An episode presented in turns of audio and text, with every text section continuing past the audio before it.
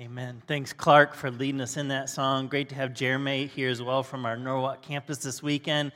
Again, good to be with all of you and to continue our series in the Book of Revelation, where we've been walking chapter by chapter, looking at God's sovereign plan, both to bring encouragement and challenge to the church today, and to also lay out the future of where history is headed, and we're so glad that you guys are here. It was 1939, and the German theologian Dietrich Bonhoeffer, he had just stepped onto the shores of New York City. He was trying to escape all that was occurring with World War II at its epicenter in Germany, where he was from, and pretty quickly he realized that if he really wanted to help the church in Germany, he could not abandon it in its darkest hour.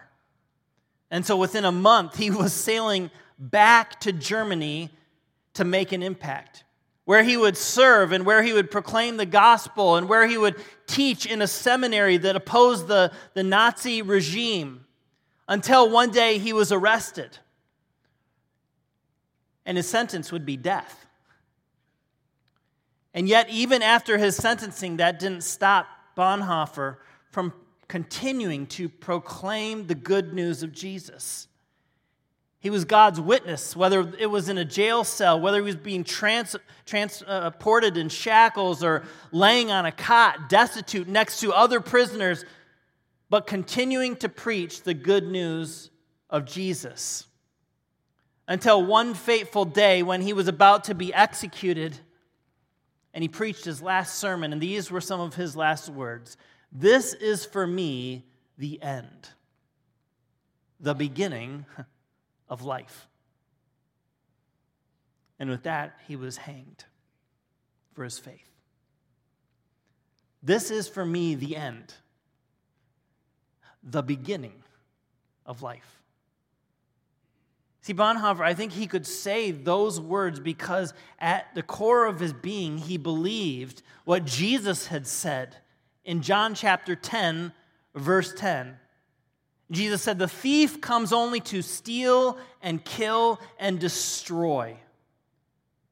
But Jesus said, I have come that they might have life and have it abundantly." And Bonhoeffer, he felt that tension, even in those moments, he felt the enemy of his soul coming to steal and kill and destroy him and the church of Germany. And yet at the same time, he experienced the life that Jesus brings us that gives us hope even for life beyond this life, so that he knew he was stepping into a great future with Christ. Well, this weekend, as we continue in Revelation chapter 11, we're going to be faced again with that same tension that is borne out in John chapter 10, verse 10. The tension of the enemy, the dark forces, the rebellion of humanity, stealing and killing and destroying, and at the same time, seeing the hope of Jesus, the truth of the gospel, held out. And in this chapter, we're going to really answer three questions that are really, really important for all of us here this weekend. Number one, what is our role in this dark world? Because it was a dark time when John gained this vision from Jesus that he ended up writing that we now know as the Book of Revelation. And what's our role? You see, John was writing to a specific group of people, seven different churches in that day that were living in darkness. And what was their role? What's our role today? The second question, what should we expect to happen when we live out our role, our God-given role? And then finally, what will the outcome be for those who endure their role? So this is Chapter 11 of the book of Revelation, beginning in verse 1. And I just want to read the first three verses, and then we'll take note of a few things. It says, "Then I was given a measuring stick, and I was told, 'Go and measure the temple of God and the altar, and count the number of worshipers.' He said, 'But do not measure the outer courtyard, for it has been turned over to the nations. They will trample the holy city for 42 months.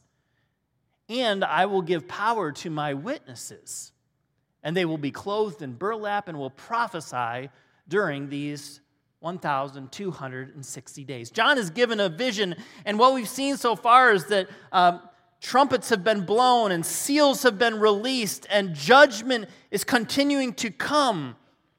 And yet in the midst of judgment, there's moments of mercy and God's faithfulness, and God's holding out hope for people to turn back to Him. And He says here that there's going to be this time period and where God is going to give over His very throne room, His holy city, and let people have their way. There's two observations that I make here. In His sovereignty, God turns over the outer courtyard of the nations to the nations, only for them to trample it for 42 months. Now notice, He gives them the outer courtyard, but not the inner courtyard, where the very presence of God is. But God allows for the people to trample over God's place and even over God's people. The enemy is stealing and killing and destroying. And yet, at the very same time, in His sovereignty, God raises up and gives power to two witnesses that will prophesy for those very same days. So we see this tension playing out. The world, the nations are trampling God's people, and yet God at the same time is sending out His witnesses to bear to His truth. What it says to us is that the world may trample over God's people, but God's word and His mission cannot be stopped. David Akin, in his commentary on the Book of Revelation, puts it this way. He says, God's plan marches on. He says, sinful humanity may have its say for a day, but the Lord God, the Almighty, has His say for all eternity. What we've seen throughout the pages of Revelation is that God is sovereign and He is on the throne. No matter what it looks like, no matter how bad it may get, God is still in control. So who are these witnesses, these two witnesses that John sees? There's lots of debate about who they are. Some believe it's Elijah. Some believe it's others. We don't know for certain. It's really hard to know for sure who they might be. I think it's more important for us to observe how they're described in the text. So let's look at that. In verse 4, it says, these two prophets or witnesses, they are like two olive trees and the two lampstands, he says, that stand before the Lord of all the earth. Now, in biblical times, olive oil was used to anoint servants of the Lord. And so, at first, we see these two witnesses, these two prophets, almost anointed as servants of the living God. But what else is oil used for? In that day, it was used for the lamps, to bring light. And that's how they're referenced as these lampstands that shed light. One Bible commentator says they are divine light bearers, sent to show God's light and His love and His truth in the midst of the darkness. But not only that, there's more to it. It answers really the question for us, what's our role then in this dark world? What was the role of those that John was writing to in the dark world that they were living in? It's that we too are called to be His witnesses, to be divine light bearers, to point to Jesus who is the light. But not only that, these witnesses, they came and they were the light, but they also had divine power as well. Why? Because nothing was going to stop God's message from getting out. Look at the text, verse 5 and following. It says, if anyone tries to harm them, that is to try to harm these two witnesses, these prophets, God's protection is over them. It says, fire flashes from their mouths and consumes their enemies. He says, this is how anyone who tries to harm them must die. There would be punishment for fighting against these two chosen witnesses. It says they have power to shut the sky so that no rain will fall for as long as they prophesy. It says, and they have power to turn rivers and oceans to blood and to strike the earth with every kind of plague as often as they wish. And just like the plagues of the Old Testament that were meant to call people's attention and allegiance back to the one true God, so it is with these witnesses. They're calling out, they're pronouncing plagues, and they're calling for people to repent. That leads to what their message really was.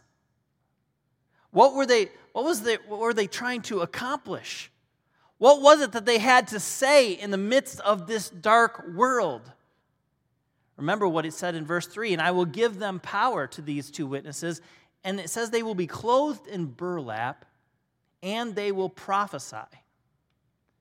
I think these two witnesses were going to prophesy God's truth. That's the role of a prophet, is to reiterate God's divine will. It's not just about what is coming in the future, but it's about what God is calling people to right now. And that's what these witnesses were doing. They were prophesying. They were proclaiming judgment, calling people. But there's something else going on here. It says that they were clothed in burlap. This was a sign of mourning. It was a sign of sorrow. It was a sign of repentance. And so in reality, the message of these two witnesses, it was both judgment, but it was also a message of repentance. And they led the way. And we see this throughout the scriptures. Old Testament prophets, yes, proclaiming the truth of God's word and calling people to turn back to him, but then personally leading the way in repentance, saying, God, forgive me, forgive us. Show mercy to us. And so it was the message of these two witnesses to pronounce God's truth, but to call people back to repentance. Because even in the midst of judgment, there's the possibility of mercy and grace and forgiveness. This wasn't the first time that witnesses were sent out. In the Gospels, Jesus sends out the 12 apostles. In Matthew 10, 5 and 8, it says, and Jesus sent out the 12 with these instructions. He said, don't go to the Gentiles or the Samaritans, but only to the people of Israel, God's lost sheep. And he said, go and announce to them that the kingdom of heaven is near. And then look at what he says. He says, and heal the sick, raise the dead, cure those with leprosy, cast out demons. Those first apostles that were sent out, they were sent out with a message to be his witnesses, but they were also sent out with great power. And that seems really enticing, like, wow, if God's going to do powerful, mighty things through us, if we step forward in our role as his witnesses, we like that part.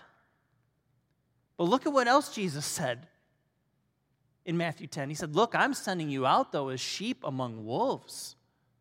So be shrewd as snakes and harmless as doves, but beware, he says, for you will be handed over to the courts. You will be flogged with whips in the synagogues. You will stand trial before governors and kings because you are my followers. But this, he says, will be your opportunity. Your opportunity to tell the rulers and to tell other unbelievers about me. In the midst of great persecution, suffering, opposition, it leads us to another understanding that opposition can lead to opportunity. Just because it gets hard doesn't mean that it's not worth it.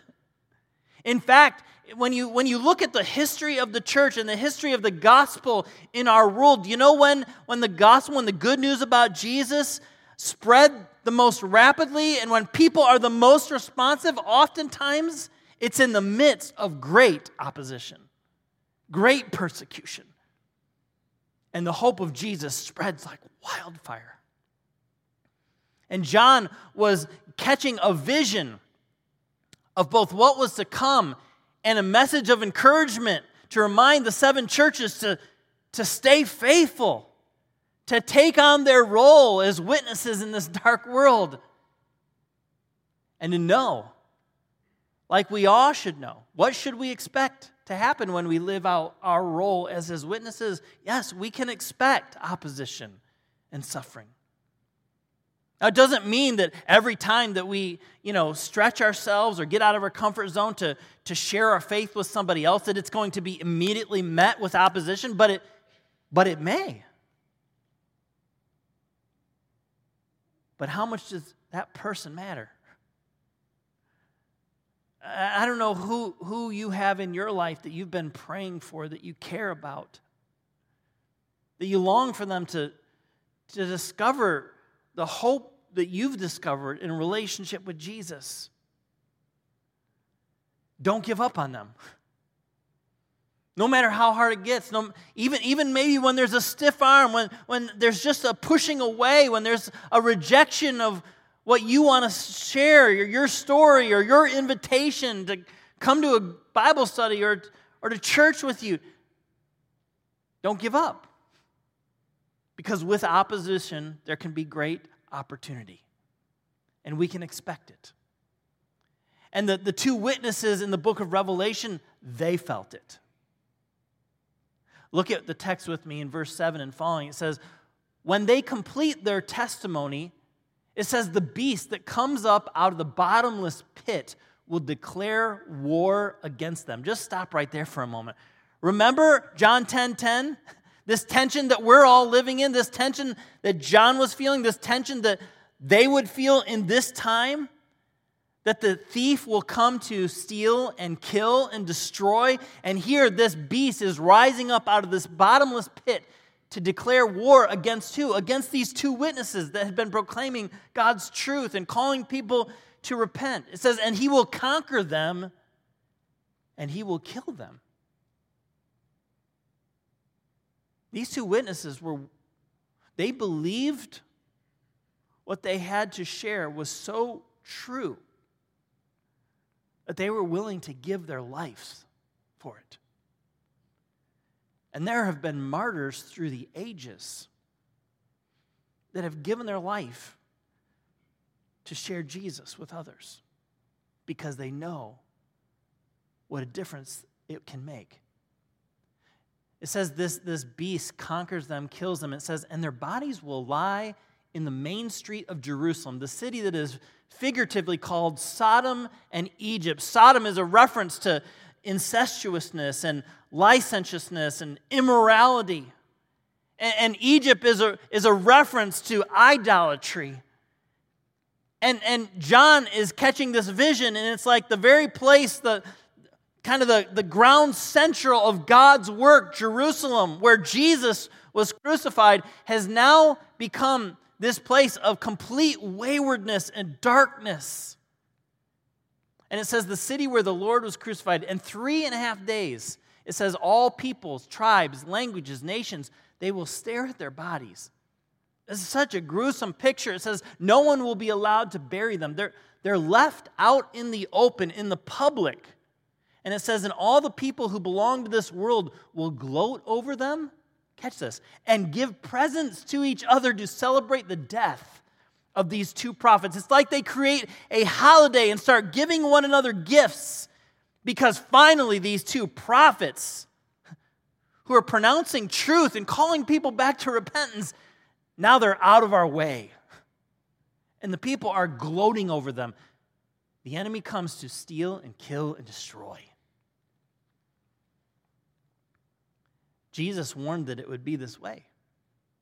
He told his apostles, he said, all nations will hate you because you're my followers. It's not easy sometimes following Jesus and taking a stand for him. And yet Jesus said, but everyone who endures to the end will be saved. This is the hope that we hold on to. And look at the outcome for these two witnesses that had been murdered and bodies laid in the streets to be observed for 3.5 days. It says, but after those days, God breathed life into them and they stood up. This is reminiscent to me of chapter 3 and 4 in Revelation, where it says that John sees one that looked like a lamb who was slaughtered, but now he was standing. A picture of Jesus who had been crucified, murdered, and yet had risen from the dead. And now these two witnesses, a second resurrection, they're brought back to life. And look at the people's response. It says, terror struck all who were staring at them. God was trying to wake people up again and show his power and his might. And it says, then a loud voice from heaven called to the two prophets, come up here. And it says, and they rose into heaven in a cloud as their enemies watched. It's like God said, my witnesses have done their duty. They have stood for me. They have proclaimed my truth. They have called people to repent, to turn to Jesus. And even though they have given their lives, I now raise them again in honor. What does this say? That the outcome of those who endure their role is that we will ultimately be saved. John was writing this to remind the seven churches that were going through such a horrendous time to stay faithful, to be his witnesses, to endure to the end. And he's writing to remind us of the very same thing. There's three things that just seem to rise out of this chapter that we need to hold on to. There are three things that I think Dietrich Bonhoeffer, he knew, he had come to realize and believe and give himself to, that one, God has called us to be his witnesses. And a witness, it's just somebody that tells their story, tells what they've experienced. A witness doesn't have to convince everybody, doesn't have to change everybody. A witness just says what happened or what has happened to them. That's our role. Just share your story, what God's done in your life, how he's bringing you hope in the midst of darkness, how he's carried you through difficult times, how you can look back and see times where, man, you didn't feel him, you couldn't see him, and yet he was working. He's here. Not only to be his witnesses, because his promise is that when we are his witnesses, he will provide his power. Remember, those two witnesses were divine light bearers, but they were also given great power. And that's God's promise to those that stand up for him, that speak his truth. Acts 1:8 says, but you will. I love how definitive it is. He says, you will. Like, this is something we can count on. We can bank on this. You will receive power when the Holy Spirit comes upon you, and you'll be my witnesses. That when we take a step into our role to share our faith with others and serve others in love, that God's power will come to bear on our lives, and he will help us. He will be there in the midst. But secondly, John wants us to know that it won't be easy, that there might be opposition, that there might be persecution, that there might be suffering. And he's honest enough to let us in on that. And he was honest enough to let the people of the seven churches in the book of Revelation in on this truth as well. Why? Because John, he's not just writing as a poet with all this crazy imagery. He's not just writing as a theologian to help us understand some truths about God. He's also writing as a pastor to come alongside, to encourage, to say, keep going. And finally, Revelation 11 reminds us that God gives life to those who endure. Don't give up, because Jesus has not given up on us. He still has a sovereign plan that he is working out in this world, as tough as it gets, as dark as sometimes it may feel. We endure to the end with his strength, with his power. Remember, the enemy, yes, he comes to steal and kill and destroy. This is the tension that we're going to feel. But at the very same time, Jesus said, but I came to give you life and to give it to you abundantly, no matter what we're facing. Would you pray with me?